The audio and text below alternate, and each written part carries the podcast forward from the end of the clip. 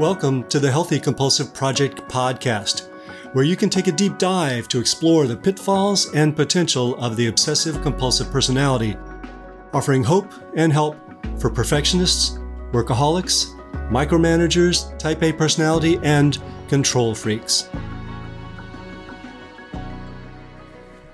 Hello, everyone. This is Gary Trosclair, psychotherapist, Jungian analyst, and author of the Healthy Compulsive Project book, blog, and podcast.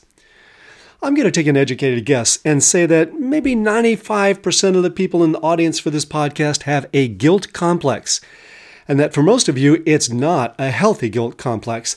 It's the kind you'd rather put its feet in concrete and chuck it off the Brooklyn Bridge. Not to worry. These things are powerful but not omnipotent. They can change given the right atmosphere and determination on your part. You might need to sacrifice some pride in how rational you are and how morally good you are, but it's worth it. And besides, that pride is part of the problem. So, join me as we explore how to alter your guilt complex so that it's on your side, not the side of oppression. This is a good time for me to be clear that this podcast cannot substitute for psychotherapeutic treatment. It is intended as general and not specific or personal guidance. And don't forget, you can find lots more information about this and other aspects of the obsessive-compulsive personality at my blog, w w w dot the healthy compulsive dot com. This is episode thirty-two of the Healthy Compulsive Project podcast, How to Tame Your Tyrannical Guilt Complex. Living under the constant judgment of an overactive guilt complex stinks. It can keep us from living a fulfilled life and even cause severe depression. So what is a guilt complex? A healthy guilt complex, and yes, there is such a thing, is a part of your psychology that helps you to take responsibility for mistakes you've made and keeps you out of trouble by noting what you might do wrong if you're not careful enough. Think of it as a piece of software that runs quietly in the background most of the time. On the other hand, an unhealthy guilt complex is a critical, punishing part of your psychology that rarely lets up. It reprimands you for not meeting its perfectionistic standards in the past, and sets off alarms about things you might do wrong in the future. It's like a piece of software that's been infected with a virus and no longer functions well. It takes over and makes it impossible for other programs to run. It has a mind of its own and is determined to protect its power. Such a critical guilt complex not only makes it hard to enjoy life or function well, it can also make it hard for people around you to be happy because it can make you critical of them as well. But simply trying to be reasonable about an unhealthy guilt complex or just dismiss it seldom fixes the problem. They're stubborn little devils. But a technique increasingly used in psychotherapy called parts work can help tame the guilt complex and actually make it more adaptive. Parts work, or parts therapy, is the process of engaging with different aspects of the personality in ways that helps them to work together more effectively. Parts work was first brought to clinical practice by Carl Jung in the form of active imagination, a technique for dialoguing with moods and characters from dreams. Family therapist Richard Schwartz later developed the technique of dialoguing with inner characters into an evidence-based treatment known as internal family systems.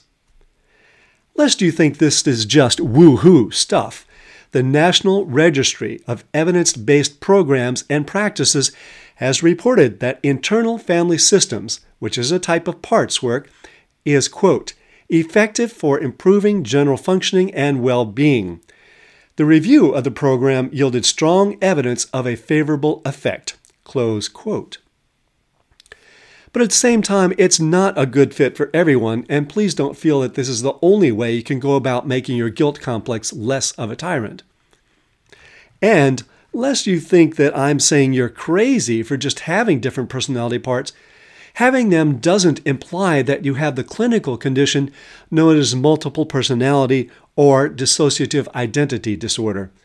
We all have these parts, and acknowledging them makes it far less likely you'd ever develop such a disturbing condition.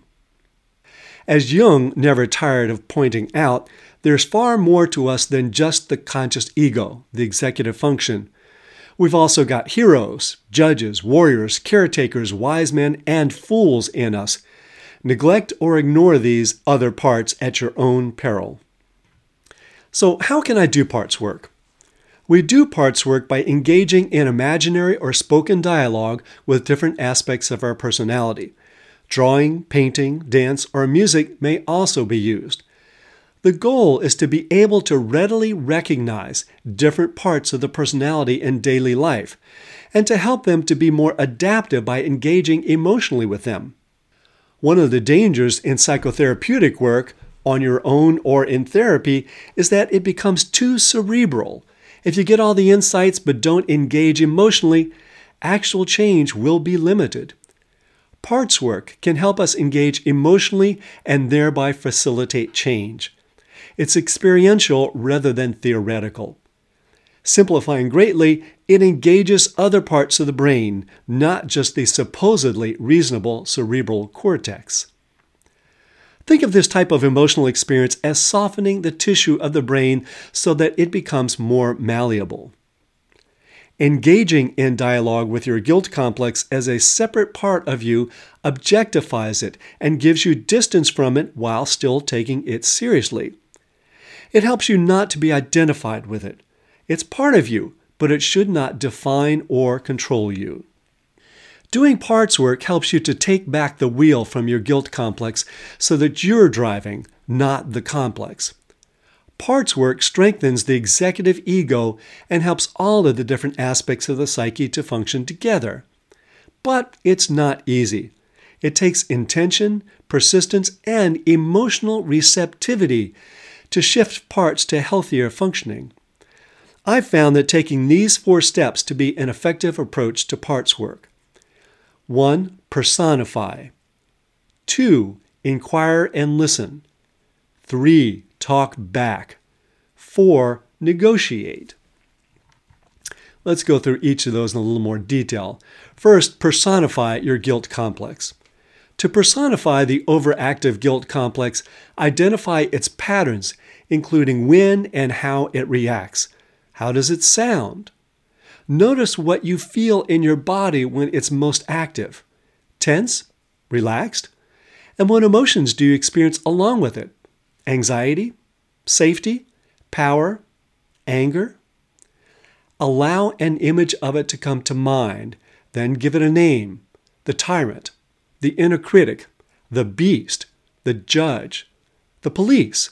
Draw or sculpt it if you can.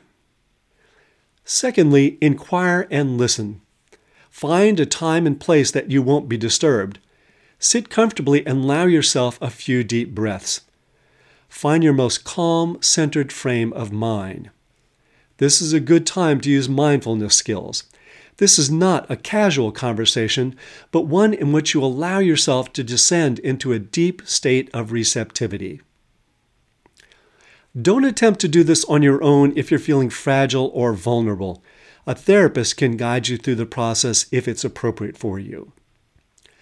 Invite your guilt complex to speak, to explain to you why it's giving you so much trouble. What is its story? What role has this character played for you? Why does it feel that it needs to do what it does? What does it fear would happen if it didn't? Many people find it helpful to focus by writing down the dialogue as they go through it.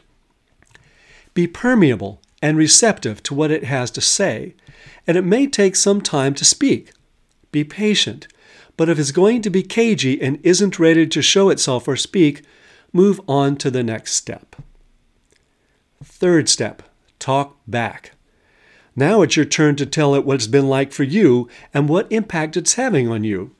Remember, metaphorically speaking, emotional engagement makes the brain more malleable.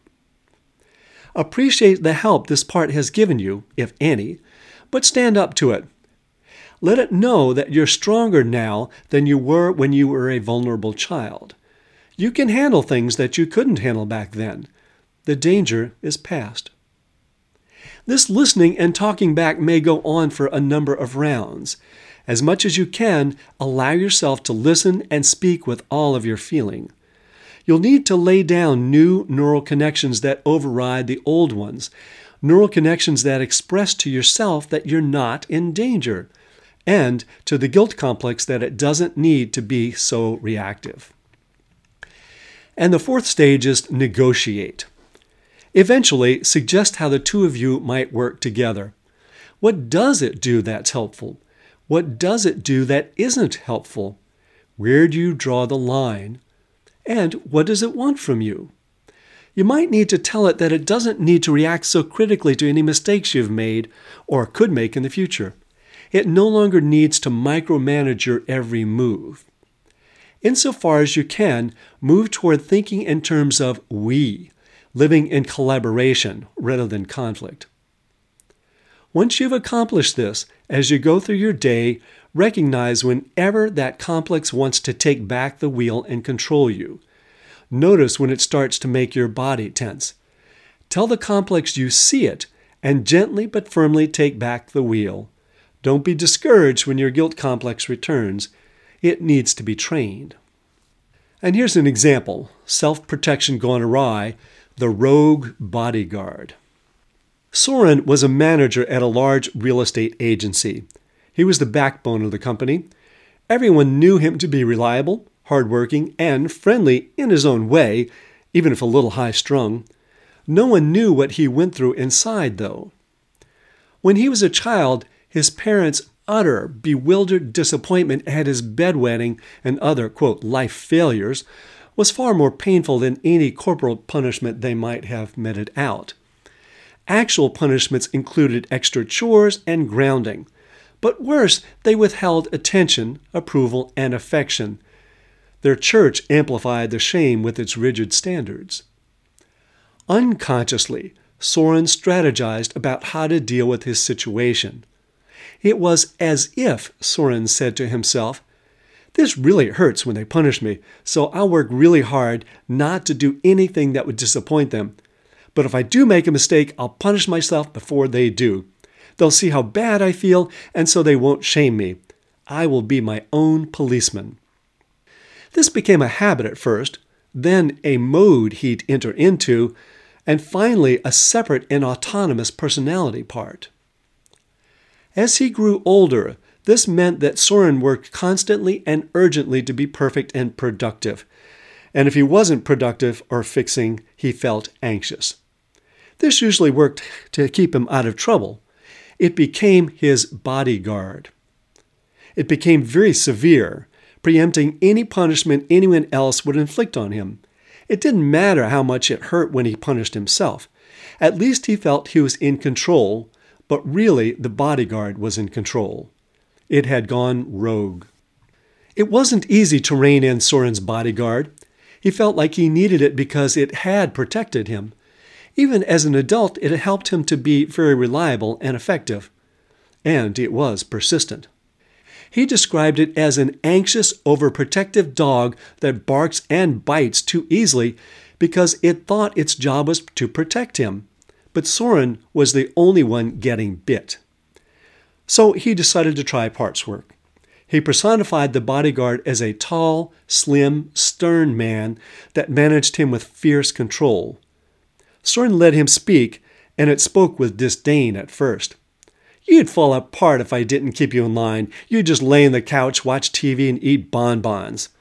It didn't trust Soren to continue living in a productive way if it wasn't tough on him. Soren let him know what it was like to be on the other end of that relentless pressure. They went back and forth. Eventually, Soren had to convince his bodyguard that it wasn't like it was when he was a child. If someone was unhappy with him, he could survive it. The bodyguard eventually stopped arguing with him. It shrugged. It couldn't admit how it had hurt him. But it did back off for the most part. Soren came to recognize the bodyguard when it did get anxious and tried to take over. He would tell himself and the bodyguard, "Oh, that's just you talking, bodyguard. We're safe. You can chill out. I've got this." This took lots of repetition, but eventually it stuck. This technique is more powerful than most of us would imagine. It is, as Jung says, a form of imagination, and imagination can be very powerful. My own experience of using it is to feel more whole and less divided afterwards. It's not a quick fix, but it can help to make the tyrant into a less oppressive ally. But we should also acknowledge that some people just can't get into it, and that parts work is not required to make a guilt complex more adaptive. For a more complete and systematic description of taking back the wheel, see my book, The Healthy Compulsive, Healing Obsessive Compulsive Personality Disorder and Taking Back the Wheel of the Driven Personality. You can find transcripts of this podcast with links to research sources and lots more at the Healthy Compulsive blog, w w w dot the healthy compulsive dot com. If you'd like to subscribe to the Healthy Compulsive podcast, hit that subscribe button. And for a thorough guide to cultivating the positive potential of the compulsive personality, find my book on Amazon, The Healthy Compulsive, Healing Obsessive Compulsive Personality Disorder and Taking the Wheel of the Driven Personality. And if you find any of these helpful, let others know by leaving a review. Till next time, enjoy the drive.